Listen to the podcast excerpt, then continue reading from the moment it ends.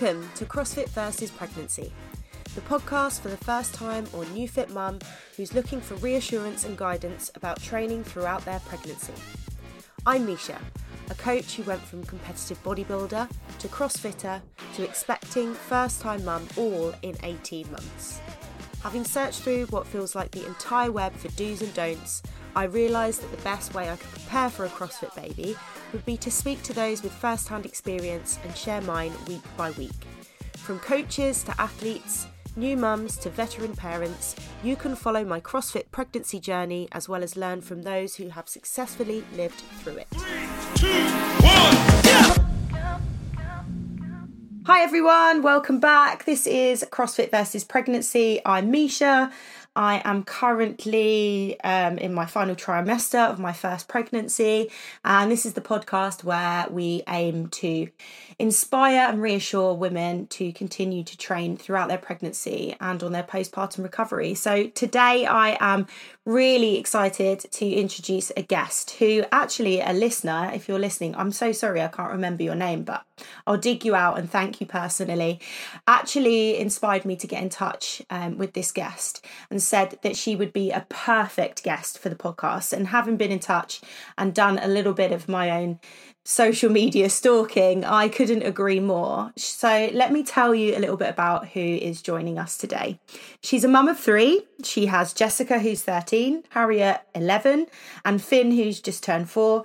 And she works full time as the head of European sales or meteorology at Atmospheric G2. Sounds interesting. Looking forward to understanding more about that. But she also owns two businesses Halo Fitness, which is a fitness clothing brand, and Fit Kidz Training, selling fitness toys for kids, which again, can't wait to talk about. It sounds and looks really awesome. So she started CrossFit six months after having Jess, so 13 years ago, trained throughout her pregnancies with both Harriet and Finn. She did her PT and pregnancy and postpartum athlete qualification when on maternity leave with Finn so that she could help understand her safe return to fitness and help advise others. And she has an amazing story about that transformation from postpartum to back to competitive, um, yeah, back to a competition as well, which is awesome. So we'll go into all of that. So without further ado, welcome to Rhi Pearson. Hi, Ree. Hi there. How Hi. was that to hear all of that? well, thank you so much for having me and appreciate um, it was that recommended me to you as well. So thank you to them. And yeah, that's pretty much summarizes my slightly crazy life.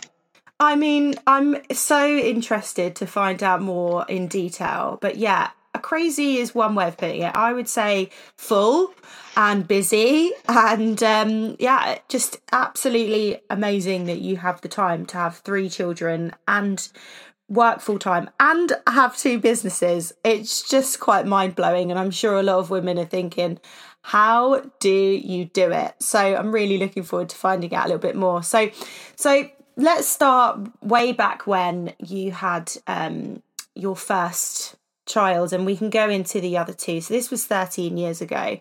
So tell us a little bit about your sort of training at that point before you found CrossFit. What were you up to, if anything? So before I had I started doing CrossFit, I was a bit of a jack of all trades. I I played hockey um, in Birmingham where I was living at the time, and um, I also went to the gym. I was a pure gym bunny, so cross trainer, runner, mm-hmm. um, sit ups. You know, I was of the mindset and the um, headspace where I wanted to be thin. I wanted to be, I wanted to take up less space. And it wasn't a very healthy style of training I was doing. I loved playing um, hockey, but the headspace I was in at the time wasn't that healthy. Yeah. Um, and that's something CrossFit completely changed for me. And I'm so thankful for that as well because uh, having two girls and a little boy as well, I'm just I'm so glad that I found CrossFit for that reason as well. Mm. And so yeah, a bit of jack of all trades. I love sports. I paddleboard, surf. Um, Amazing. I love going hiking and just being outdoors. So yeah, and amazing i mean that you love all of that and i wonder how you fit it in now but anyway we'll come to that so then you got into you found CrossFit. So what was it that drew you to CrossFit? Because seeing as you were someone that was is essentially training to maintain a, a slim physique. So obviously CrossFit really inspires the opposite of that. It's not about how you look, it's about being strong, it's about performing. So what was it that drew you to CrossFit? Yeah, so funny enough, I was actually when my now daughter and now now nearly 14 year old was about four five six months old we lived with my in-laws while we were selling our house in birmingham and buying a house in worcester mm-hmm. and my father-in-law said he started this new thing it was like circuit training but with weights and various things and and uh, i was like ah I fancy trying that, you know, looking to um, get back in shape at the time after having um, Jess. And I love my sport and we were playing a bit of squash already. And, and I was like, I didn't really understand how to return safely to cross um, to fitness at the time because I, well, 14 years ago, there wasn't much guidance on right. postnatal recovery. Um, it was just do some pelvic floor squeezes. And it's like, well, I don't even know what the pelvic floor is. Mm-hmm. Um, so yeah, my father-in-law did it, and it was the sixth CrossFit box in the UK. It only opened uh, a few months before, and there was only six in the UK at the time. And uh, so we went along to this circuits inverted commas, um, and my first workout was Fran, which was lovely. Oh my so Fran, goodness! obviously thrusters and pull-ups, so I wasn't doing those either of those. Um, and yeah, the rest, as I say, is history. That's amazing. Um, so, so what about in your? You you just mentioned something that is so um so commonly said along this podcast about the lack of information you know whether it be even 5 years ago for women about training in pregnancy let alone nearly 14 years ago so when you were tra- when you were pregnant with your first Jessica what what training did you do if any? And were you had did you follow any guidance? Was there anything that you that kind of inspired you? I know you just mentioned postpartum but what about pregnancy? Um absolutely nothing. Um there was the guidance at the time was don't raise your heart rate. Well that's like for me uh, i've got a crazy heart rate and i can go for a walk and my heart rate will be at 120 and that was yeah. the guidance not to get your heart rate over wow. so i was just like well that's you know i if i'd listened to that guidance which has been sort of pushed out now um, then it's yeah there was absolutely nothing to say what you should and shouldn't be doing mm-hmm. and so i just carried on doing what i was doing i was Good just doing the cross training and i was just um, doing uh, as moving as much as possible, but it probably wasn't the healthiest way of moving at the time because I didn't understand it. Um, but and and then yeah, uh, postpartum I did go to like Buggy Fit. Um, oh yeah, when I was postpartum with with Jess, and so there was that around 14 years ago. But again, it just still wasn't as understood. It was get your six week sign off and then you can start your class. But it wasn't really understood exactly what you needed to be checking for, what you needed mm-hmm. to be aware of mm-hmm. um, when you were recovering from a baby. So even then, that wasn't no, no things weren't as known as they were now. I think that's probably the best way of putting it. Yeah, the guidance definitely. wasn't there because people were still learning. Mm-hmm. Yeah, and even even if I think back to that was sort of the time when I started in the industry about fourteen years ago, and I think back to um, the possibility of doing specialist courses, and pre and postnatal at the time was such a specialist course um, that it seemed so far out of reach for me. I mean, 14 years ago, I was 21, just starting in the industry. Um, so to even consider doing a course like that, well, one, it wouldn't have been on the forefront of my mind, let alone thinking, well, why would I want to be a specialist in something that I'm not planning on getting in? You know, I'm not planning on having a baby anytime soon. But it wasn't something that was spoken about in the industry. It was all about getting people looking and feeling good, getting them stronger, getting them lifting weights, um, and the basics really. So I can completely relate to that from my perspective in the industry. So then you you obviously had your daughter, and you were saying you went went to CrossFit after that. So what about training in your subsequent pregnancies? Because obviously you found CrossFit by then and clearly you were hooked because you've been doing it ever since. So, how did you feel about continuing to CrossFit in your second and, and third pregnancies? Yeah, so during my second pregnancy, so Harriet just turned 11 yesterday, actually. So, oh, happy um, birthday, Harriet. thank you. So, again, 11 years ago, there was very little guidance and CrossFit training in pregnancy. So, there wasn't, there was no athletes that had had babies because it was so new. Obviously, nowadays you've got Kara Saunders, you've got Annie Thorisdottir. There's um, there's so many people that have had babies who are professional CrossFit athletes. Yeah. But back then, there was no guidance even from the professionals because it was such a young sport mm. um, that people just weren't having babies. They were all young. Um, and so I my coach knew a little bit, but at the time he didn't really know much. He said, Oh, try and look it up, see what you can find. I found a couple of mum groups, but um, again, there wasn't much guidance. And so I carried on as normal, probably did some things I probably shouldn't have done. I was very, very lucky um, that I didn't have any issues mm-hmm. postpartum mm-hmm. with um, Harriet, especially. So because I did things like I ran during pregnancy. I did a lot of impact still because I wasn't aware that these things were bad for your pelvic floor, not for the baby at all. Baby's safe mm. in their little sack of goodness, but it's um, it's your own body. Your own body. Um, this got this object person um, growing inside you who's bouncing around on your pelvic floor um, and so the more impact you create on that, the weaker your pelvic floor and the more stress you're putting on this um, muscle mm-hmm. um, that's trying to hold everything up.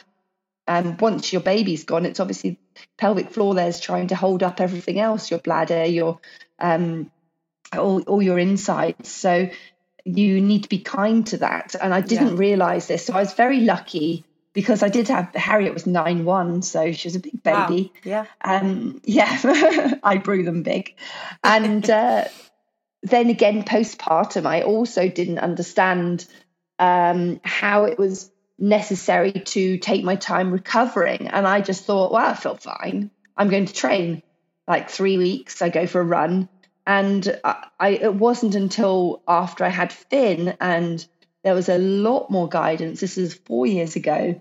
There was so much more guidance about training through pregnancy.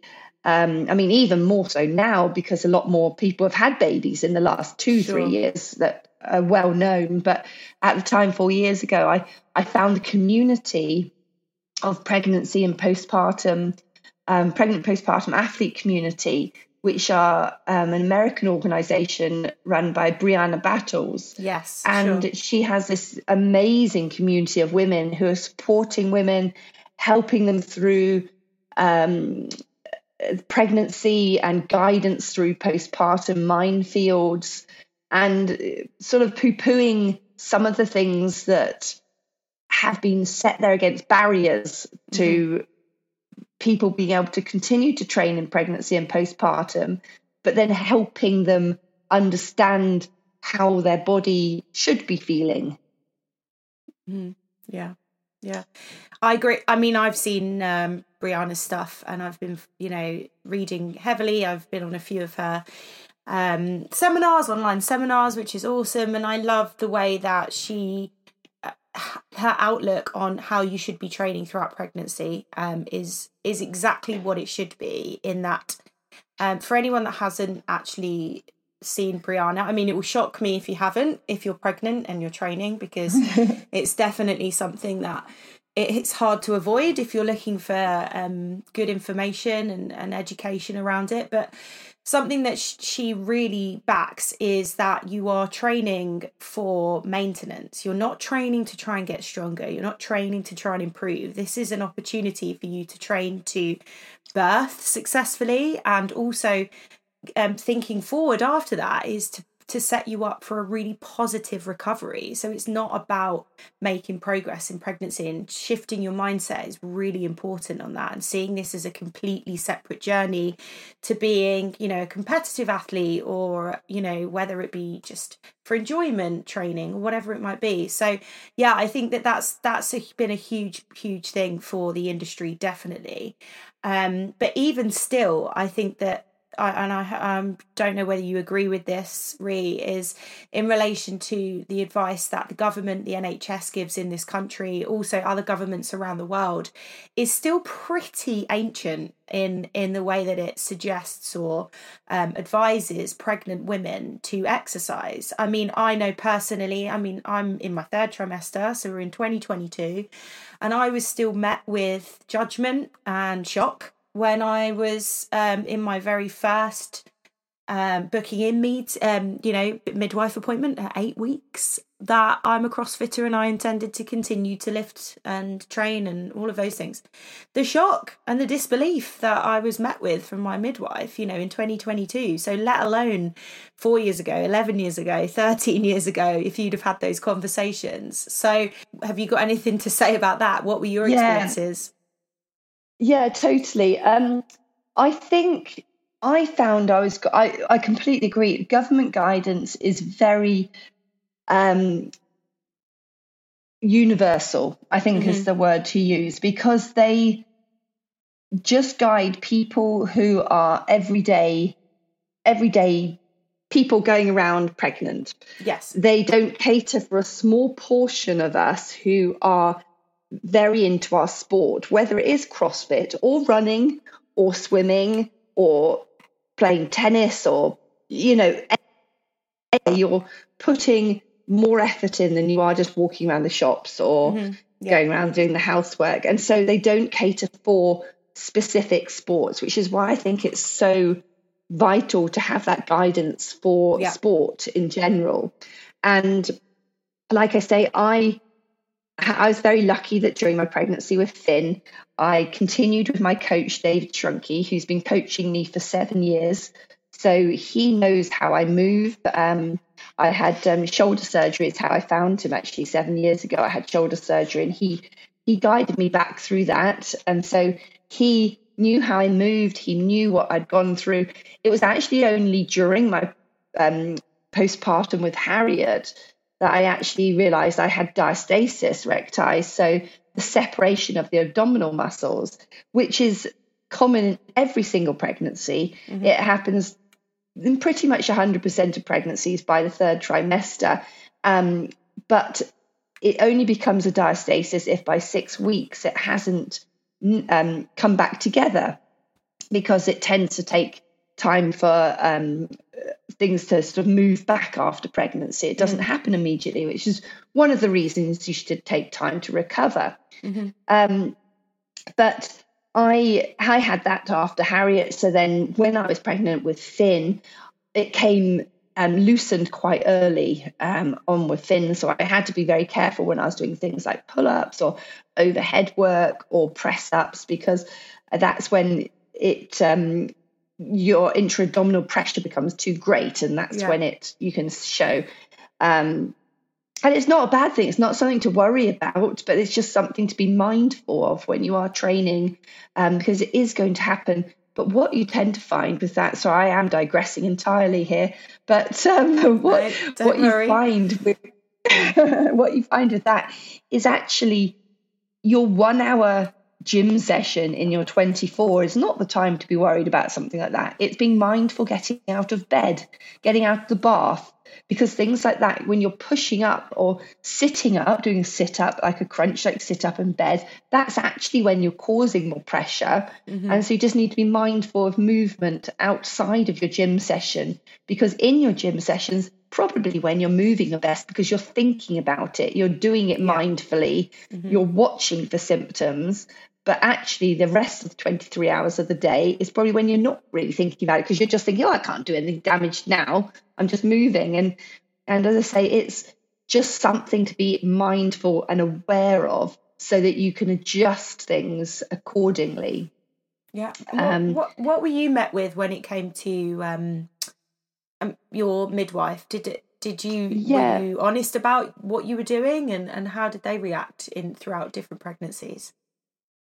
Yeah, so um, I can't really remember with Harriet, but for my most recent with Finn, I was very honest from a very early age, early stage, and I said, "Oh, yeah, I do CrossFit. Am I okay to continue?" I went, "Yeah, do what you're doing." And so I think because I went in quite confident in what I was doing and that I knew my body quite well, but I also knew symptoms quite well. Yeah. So I was aware of this diastasis, which is something that is one of the main things to be cautious of. And then I understood, um, I'd read a bit about impact and how you don't want to weaken your pelvic floor um, by increasing any too much impact during pregnancy because your pelvic floors are already under a lot of strain. Mm-hmm. So they were actually quite understanding. And when I had to actually be induced with Finn, Mm-hmm. um, he we had quite a few various issues throughout um, pregnancy with Finn, but one of them was that he they looked like he was going to be small. Mm-hmm. And so he- I had to be induced. And so I went, had to go to my consultant, and they said, Oh, we need to get you in to be induced. And I said, oh, I'm a bit busy. Um, I'm a bit busy Thursday. So, like, I can't make it Thursday. So, oh, how about Friday? I went, Oh, um, I'm really, I can't do Friday. I, it's a very busy time of the year for me because it was December and it's Yeah. very busy for work. And I said, Saturday. And I went, Well, I have got a workout planned. And then everyone's going to be wearing um, baubles attached to their stomach using tape. So, um, and they said, well, could you come after that? I went, yeah, I'll come in after. So I went straight for my workout and went into, and they literally looked at each other, looked at each other, looked at my husband, and Joel went, she's being serious. and they were just like, okay, come in later.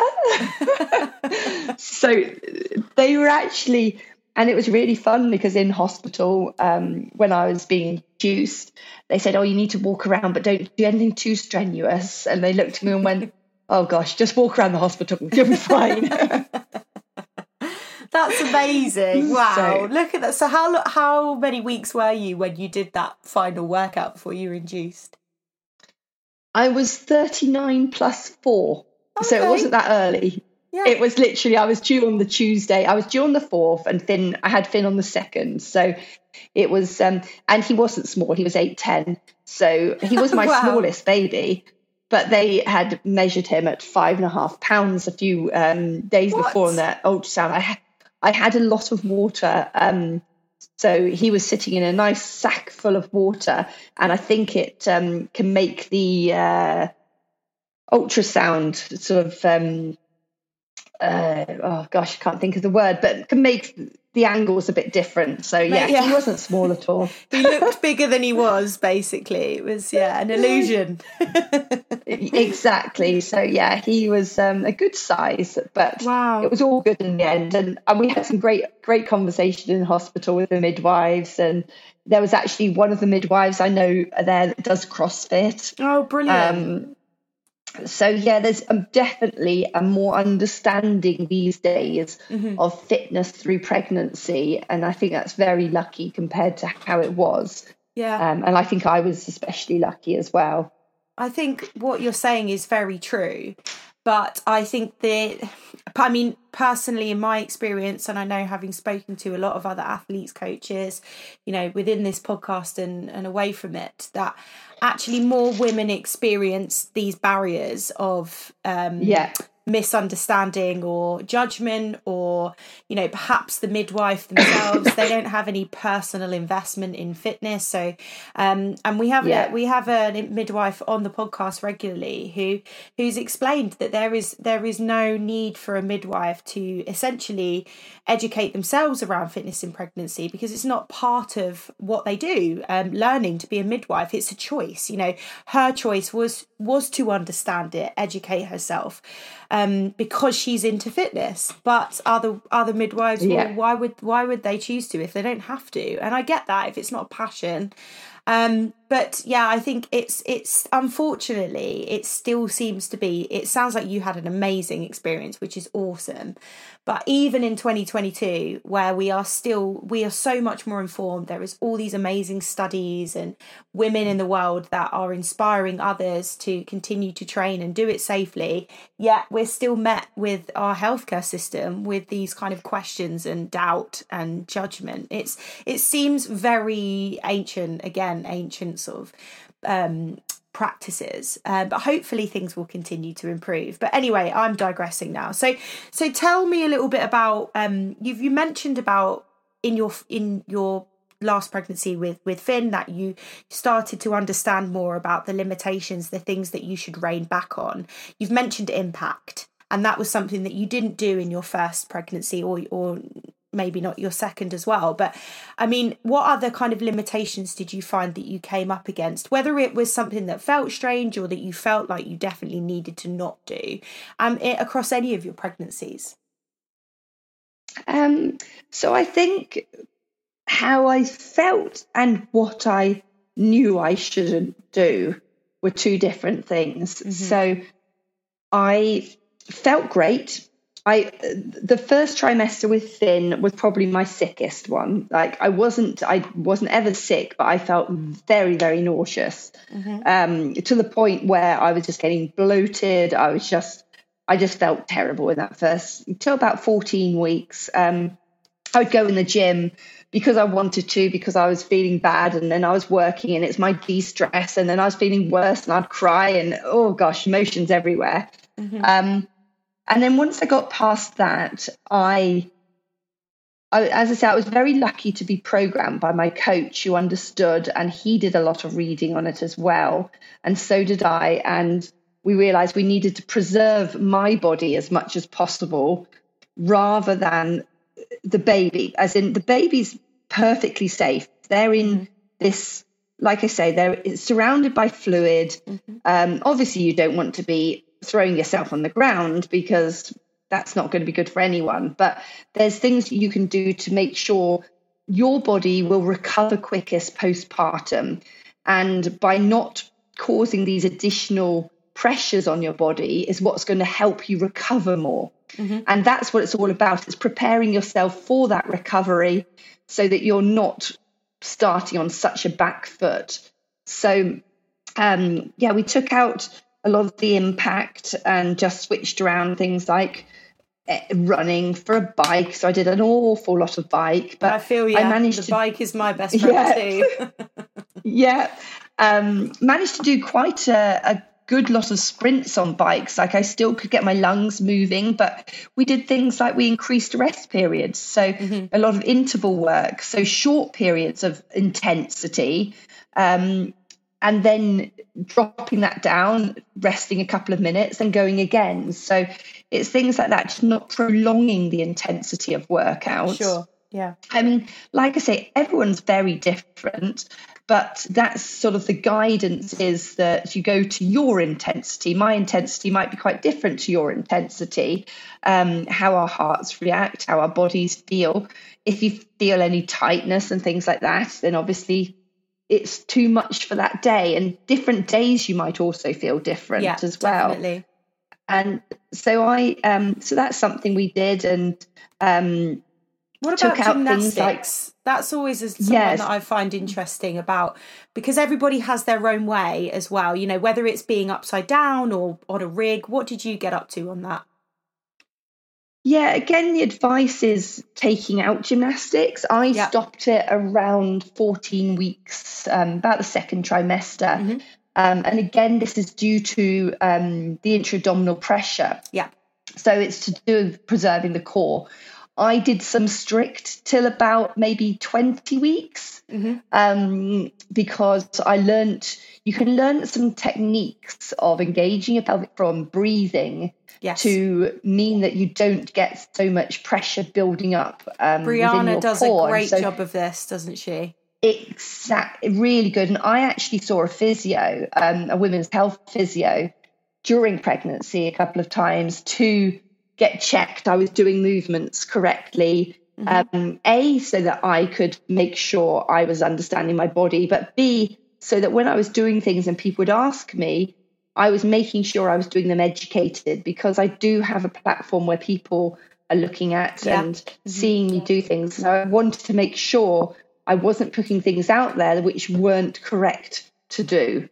Mm-hmm. Um, so, and like I say, some people stop a bit earlier with kipping because it just doesn't feel comfortable. Yeah. And so I think the stage in which you stop is very different per person, but most people do stop it because of that pressure, and it's just not it's not worth it. It's that risk worth versus reward. Yeah. Um, and you can see that big doming which becomes at the start it might be very small and that line in the middle of the stomach and then gets wider and wider as your pregnancy progresses um, and that just makes it harder to recover from postpartum so it's not a it's not a it's not something to be scared of and it's not something that should limit you into what you're doing you shouldn't stop doing things because of it but you should just be aware of it and try yeah. and manage it better mm. i think is what's crucial because like you say this is what we're all about it's not making people scared of training when pregnant it's just making people aware that yeah. what their brain thinks they can do and what their body is telling them they should do are different things. Yeah, completely. And that is exactly why um, I was I had I spoke to another um, lady who has had two children and she's now um, pre and postnatal specialist and uh, CrossFit athlete, etc. Just a couple of days ago, and and the thing that we really agreed on is as an athlete to be told that um, you need to listen to your body is something that we have essentially gone through our entire athletic journey avoiding doing. Like listening to our body is something that we have to switch off. If we listen to our body, every time there was, you know, a bit of lactic acid or things got tough or our breathing rate went through the roof, we would stop, you know. So, as an athlete, to kind of say we need to listen is something that is really difficult to advise. Whereas just changing your mindset, like you have said, and like Brianna says, um, to actually recognize that you're not trying to achieve right now. You're trying to um, ensure the best for your body. Um, again, I completely agree with what you've said about the baby. The baby's safe, unless you know, unless you're jumping from high platforms or yeah, you know, landing, and landing awkwardly and, and those kind of things. Um, but yeah, I couldn't agree more. I think that's a really positive way of looking at it. Um, and also, it's only going to make things easier for you if you are competitive to get back to you know where you once were or and beyond once you've had the baby. And this i mean this is a perfect opportunity for me to talk about that because we were actually talking about this just before we hit record um, about your most recent uh, postpartum recovery and how you really took your time and then you you kind of threw yourself back into a competitive journey incredibly you know fairly quickly so tell us about your experience of your most recent postpartum recovery yeah. So, um, as I say, when I had Finn, so I was actually, gosh, well, how old? I was I was 38 when I had Finn, so I was sort of geriatric mum. Mm-hmm. Um, so I particularly took my time um, in my recovery. I did have a bad diastasis, as I mentioned. Um, just these things, like I say, it comes in every pregnancy, but post six weeks, I still had quite a large separation. And that sort of thing is influenced by age, it's influenced by number of babies, it's just yep. genetics sometimes. So you cannot stop these things happening. You can preserve it as much as possible, like I tried, but sometimes you just can't stop it happening. So I um, took my time recovering. There was quite a lot of tears. I went to see a physio at six weeks, and the physio I saw at the time was not very kind. And uh, she said, "Oh, be age, be ages till you're returning to CrossFit. Your your stomach separation's really bad." She was a yoga person or something. No offense against really yoga people, but didn't work for me. No. Um, and uh, so she she was um, she was a little bit harsh and wasn't kind to how a new mum was feeling about herself yeah, yeah. and her body and hormones. And so I was very upset. And, um, and then I went to see my previous physio, who I I hadn't had the ability to see, which is Helen Keeble. I messaged her, and I was very, very lucky as well that I had a very amazing community of women supporting women on Instagram who were all pregnant postpartum athlete coaches, who you can message and chat to and just encourage you to continue going and do the rehab. And when I say rehab, I'm not talking always, yes, early days, about 11 days postpartum, I with my pelvic floor exercises. Um, I actually start with the hospital ones they gave me. So mm-hmm just very simple breathing techniques, then mm-hmm. lying there and extending your leg. Very, very simple, but 11 days is all you need. Yeah. It's all you need to do is just a little bit of fresh air and walking, um, and then just breathing and learning to reconnect your pelvic floor with your um, diaphragm. So, diaphragmatically breathing. And there's some brilliant um, posts on this online as well. Mm-hmm. Mm-hmm. And I think the blooming method actually is one that I'd recommend following on Instagram. Um, if I've got that wrong, I'll let you know. But I think that's the one. She does some very, very good posts on everything pregnant and, and awesome. postpartum. We love it. Um, and uh, so I learned, I, I was doing this every day and gradually sort of trying to um, do more leg lifts and um, gradually increase the intensity of these leg lifts and leg raises. And when I say incre- increase intensity, I mean do 10 rather than five. And so I'm not talking anything substantial and continued this. And then I saw Helen Keeble and, and, uh, she's in London and got an amazing team of women's health physios. And she did a full pelvic floor inspection. So she said my pelvic floor was really strong. Um, my diastasis was mending hugely and oh, so brilliant. i could start to introduce more things and this is at 12 weeks postpartum and she said i was good to start increasing with um, intensity and start introducing impact because they say for 12 weeks postpartum you shouldn't do any impact or anything that's um, going to um, affect your healing of your body because you've mm-hmm. got quite a big internal injury where your placenta is attached inside of you. Um, that has to always fall off and leaves an injury that's got to heal. Yeah. Um, and so you have to just test things out. But they say leave impact for the first trimester. So then I started increasing that after then.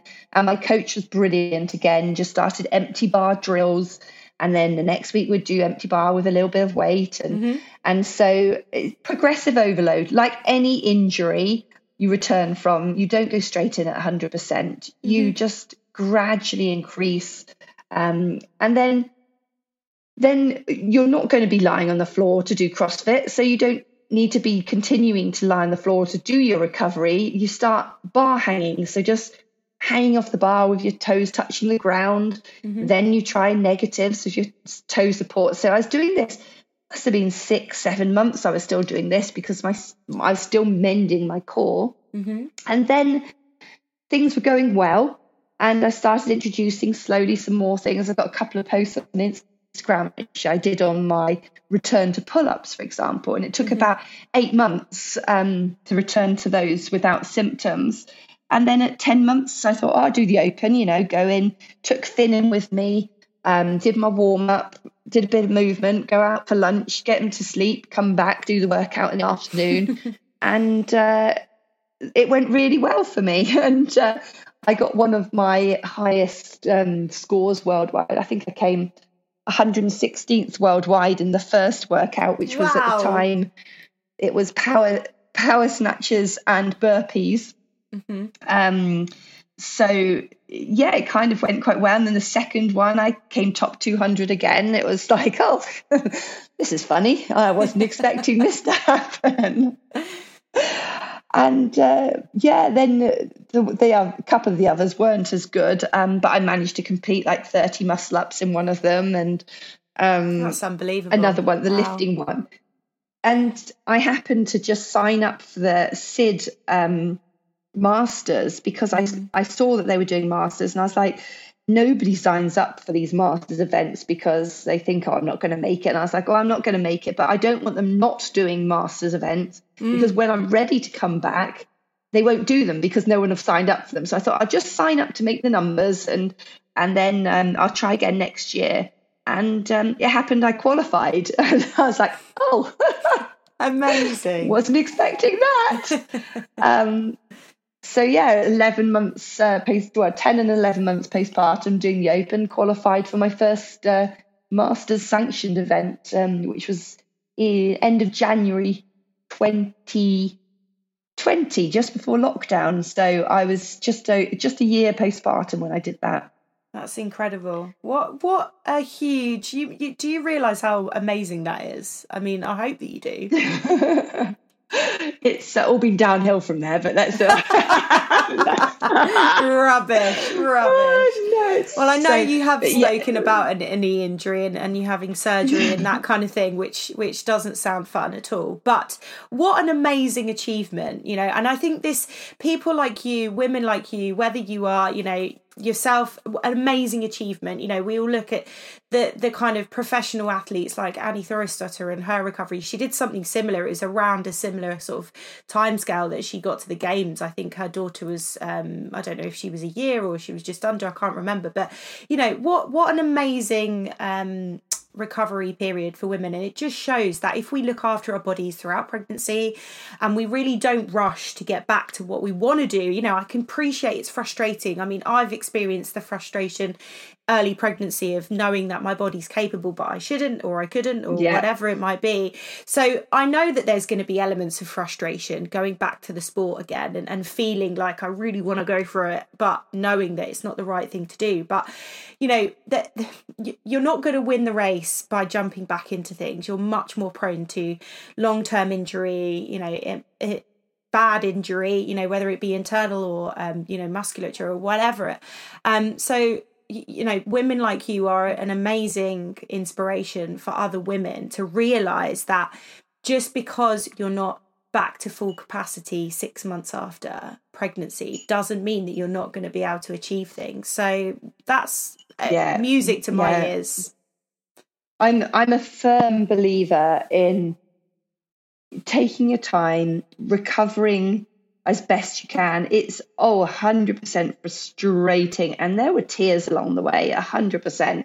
Um, having to watch the first open at the time, the first open was like in the April time, and I couldn't take part because I was four months postpartum. I, I, I my mind was ready to go, and yeah. I could do those things but should I do those things? Was the answer was no, mm-hmm. and so I just couldn't do it because I couldn't do scaled because I just was like, well, why am I bothering? Yeah, you know, yeah. which is probably not a good way of looking at things. But also, I'm competitive. I yeah, I want to be my best, and even now, um, I'm on a similar, like you mentioned, I'm on a similar track right now. I I do need, um, yeah, a knee replacement, and I am battling with that and having injections in my knee every few months. But I can still do competitive. I just need to be sensible mm. with returning to um, what I'm doing, and, and, just I'm not training anywhere near as much as I used to. But but I've made my peace with that, and. Yeah. I think I think what a key thing to say as well. It takes your body around eighteen months to fully recover after having a baby.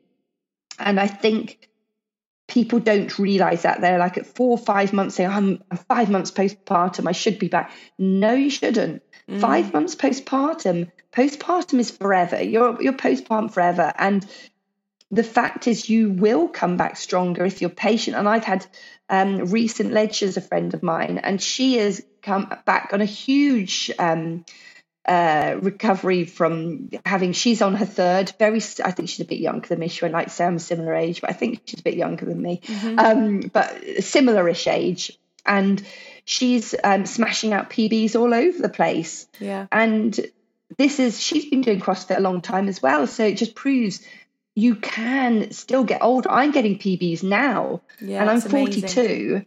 been doing crossfit 13 years. I should still get pbs but i haven't yet I don't feel like yet I've reached my potential. Mm. Um, and I think once you've had a baby, your body knows what it can go through. It knows what stress, what labor's not easy. I mean, it's it's fine. It's it, it's you know it's it's not as scary as everyone thinks. Mm. Um, but it's you know, you're, it's a lot of stress for your body to go under And so once your body's able to do that, gosh, you can handle anything in CrossFit. It's not going to have to go through childbirth that. in CrossFit. So, you know, once your body's able to do that, I just believe you can reach anything postpartum. I love that. That's so, that is literally the perfect way of looking at things. And I guess from somebody who isn't at that point yet, and I'm still very early days when it comes to my CrossFit journey as well. Um, it's really I'm I'm 35. You know, there's I'm I'm now seen as as a masters athlete. All of these things that you're saying is making me very excited about the future for me in CrossFit. So you know, I'm grateful, and I'm sure there are many women listening thinking, do you know what? You're you're so right. Life doesn't end when we have children, which which so many women allow their lives to completely revolve around their children. And I'm not saying that my priority won't be my children. Of course, it will be my child. No, not plural yet, but um, you know, that, of course they will be my priority. However, I don't want to lose myself. I don't want to lose my vision for myself and and um and so hearing that from from someone who's lived it you've got three children you know you've got successful businesses you're a busy full-time working mum plus training plus competitive is a huge huge reassurance for someone like me and I'm sure for so many others so that's just incredible to hear. Um, it really, really is. So I've got this question that I wanted to ask you right at the beginning, but I think it was wise for the listeners to sort of understand a bit more about you and your journey.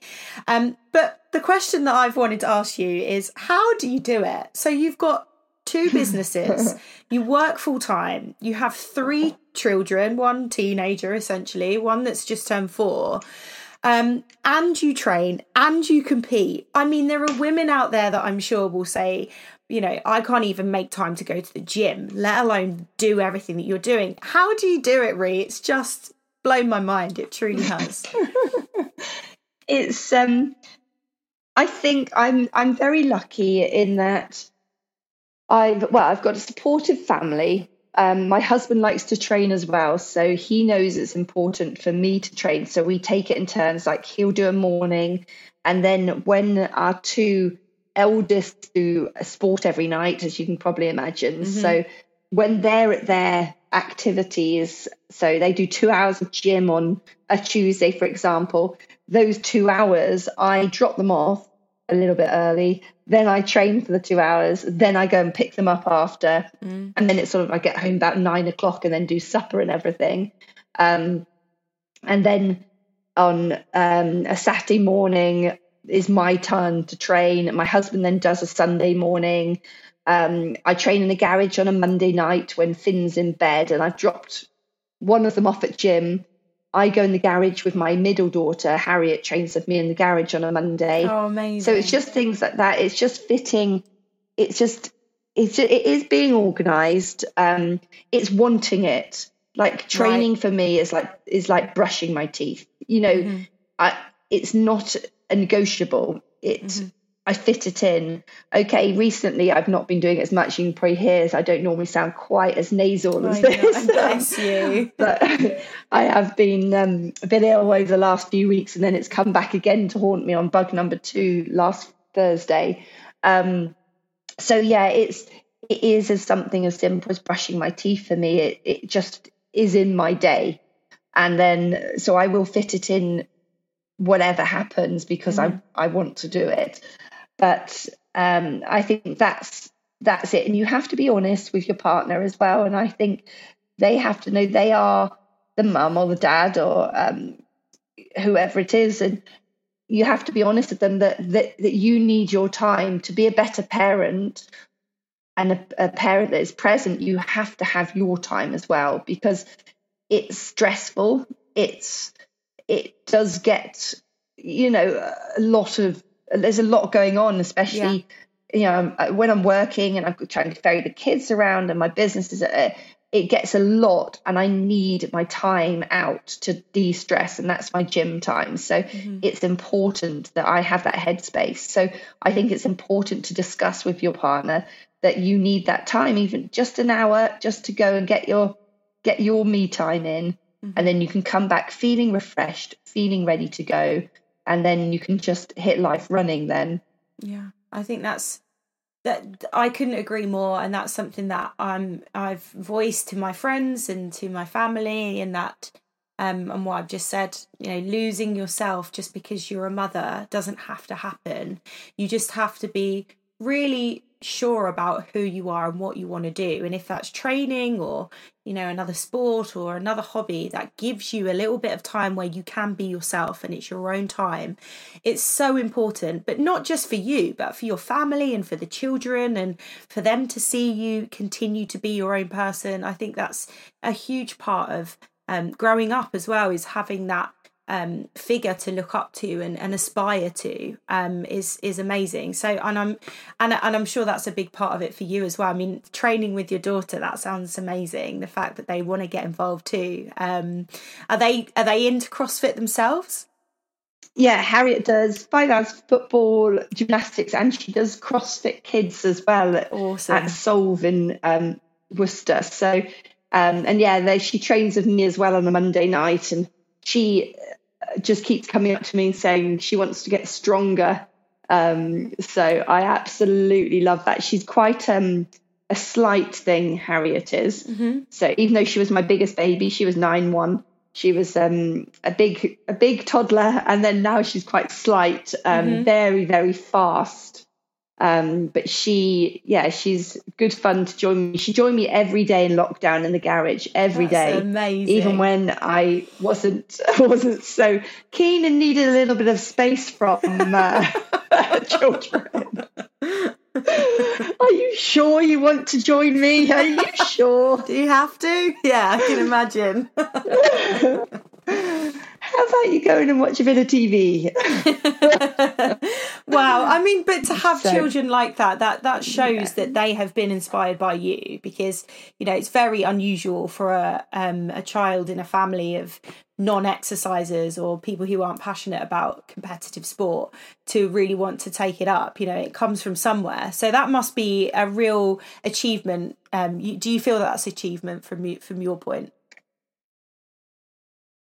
yeah, yeah, I am. I'm. I've always hoped that they would want to do sport, and I've never tried to push them too much into CrossFit no. Mm. specifically. Mm. As long as they're active, um, then I'm happy for them to do whatever they want. And I mean, she loves football. Football's her main love, and she's good at football. Um, but you know, you can do sport alongside other sports, and yeah, then yeah. I just wanted them to do an array of sports and then they'll find out what they like to do and what they want to focus on because what she's doing right now is not sustainable for a long time because it's a lot. wow, yeah, it is but, a lot. Yeah. You're all incredibly busy and the fact that you, you know, you do all of this and you, you you're you're clearly inspiring your children to do the same. They're they're at school and they're doing all this sport and it's it's truly amazing and, and a massive inspiration. So um good for you guys. That's amazing. So final question. I think what is really important for anyone that's listening that perhaps is a little bit has has met that judgment it perhaps doesn't have as much support around them um or education or whatever it might be about training not just crossfit But you know, about anything in pregnancy, what advice would you give to a first time mum um, about training in their pregnancy? Um, I think I would advise to try and find someone, if you can, that is a, a coach, um, a pregnancy postpartum coach, or someone that understands what your requirements are mm-hmm. and what you want to be able to do, even if you don't follow a program for them, because I would say sticking in classes is quite vital as well. You want to be surrounded by people um, because that will help you through. But I think it's finding someone that can help advise you what to do and give you confidence to continue that training, to know that you are doing the right thing, you're doing the right thing by you, you're doing the right thing by your baby. Um, because a happy mum is going to be a happy baby and just to listen to your body and you know you, you know you're doing the right thing yeah I love that. I think you're so right, and actually, that that is the most common bit of advice given by other women that have their own professionals that have guided them, helped them throughout their journeys. Um, now, again something that i mentioned last week which is something that's really new and exciting that i just want to leave for those women that perhaps don't have the financial um, you know ability or um, time or whatever it might be their limitation on not being able to work with this professional. There is also this amazing new um, sport england funded uh, postpartum program which is completely free. Go and check out the last episode. I talked about it um, i put all the links in the episode episode notes. So, yes, it won't be specific to you potentially, but there will be lots of really good guidance about how to get back to being active postpartum. Um, and and also you know as much as I think the main the main thing for me is is I, I I don't know if you agree Rhi is don't compare yourself that's one that I think is really important because looking at some women that perhaps aren't educated or they are and their their recovery is going to be different to yours your injury your pregnancy injury is going to be different to everyone else's and and it's so easy to think oh she's doing that like surely I should do that or I yeah. can do that uh, did you experience any of that yeah, to be honest, I was quite lucky because there weren't many people around that were pregnant when I was pregnant. I think mm. I was one of the um, first in the CrossFit UK network. Yeah. I was very lucky that I was able to spread the positivity and I know a lot of people that are now had their babies and there's quite a number of them that are doing a brilliant way of um, sharing their postpartum experience and sharing the yeah. good things they're doing. Um, but then there's also a few that are doing things a little bit rushed and a little bit too soon. And it's very difficult to you want to message them and tell them please just yeah yeah. you know rein it in a bit. But then equally you don't want to be that person that is doing that to a new mum who's already obviously going through in a journey of her own emotions mm-hmm. but then you don't want because there are risks to training and lifting heavy too early postpartum when pelvic floor ready because you can risk injury to your body then mm-hmm. um, like you say your joints probably aren't ready you can still risk giving yourself a prolapse postpartum mm-hmm. by squatting too heavy too early um, and I'm not talking about you know doing a 20 kilo squat. I'm talking about you know going for a one rep max. Yeah. When yeah, you haven't sure. learned to control your pelvic floor, so it's I think it's very difficult, and just make sure you're following the right people that make you feel good, mm-hmm. that Love make that. you feel like your your journey is the right journey for you, and don't feel like you have to be doing all that and just mute them for a little bit. If these people are just getting in your head and getting upsetting you, making you feel like you're not doing it right, mm-hmm. just mute them for a little bit and come back to them when you're in the place you want to be. Because I think the hardest thing I found was looking in that mirror at two, three, four days postpartum and having this massive swollen belly and just thinking, oh, I'm never going to be the same again Mm-hmm. And it's it's I feel that and I understand that, and it is a way. I don't like when people say, "Oh, but you've had a lo- you've had a lovely baby," and it's like, "Well, I know I've had a baby. It's come out by vagina. I understand that." Yeah, yeah. But what what you what they don't understand is that you're going to feel these emotions because it is a body you're not recognizing right then. And when you can't do anything about it to change it, it does go through your head that it's it's frustrating and upsetting, and there will, will be tears.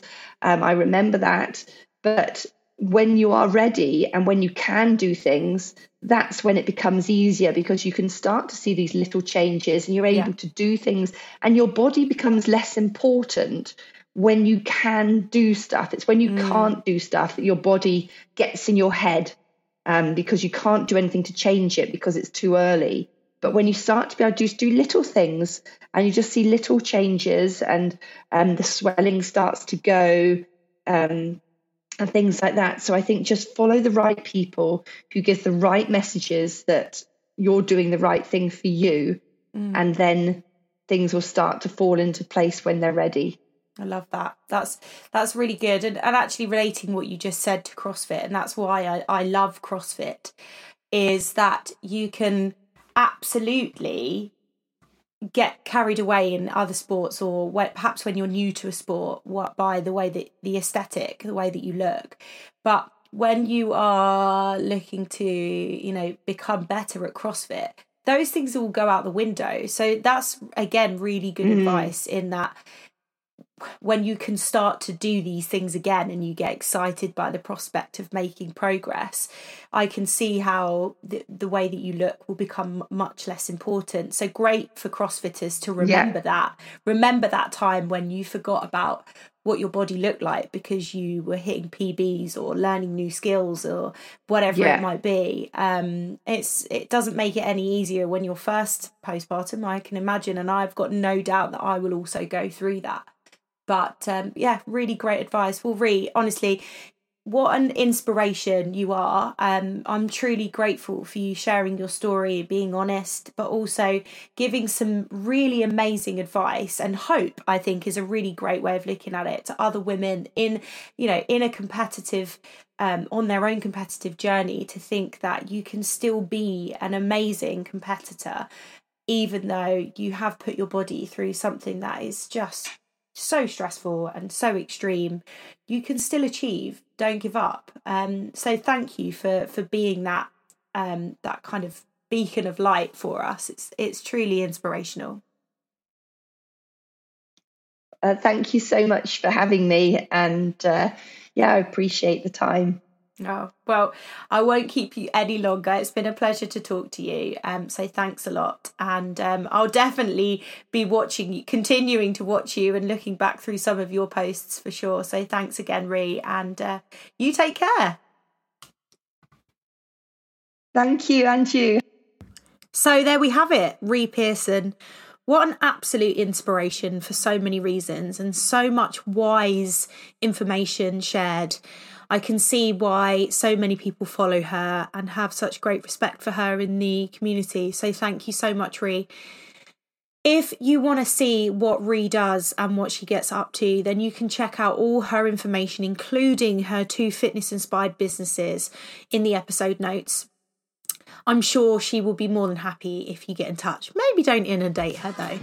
And of course, all my information is also in the episode notes. I would love to hear from you, whether it's just to share your thoughts on any episodes, your own experiences, any questions that you might have for future episodes. It would be wonderful to hear from you. So you can do that. Get in touch with me direct at info at meishapt.com or you can just hit me up on the DMs in socials, details are in the episode notes, as I say. So thank you so much for listening.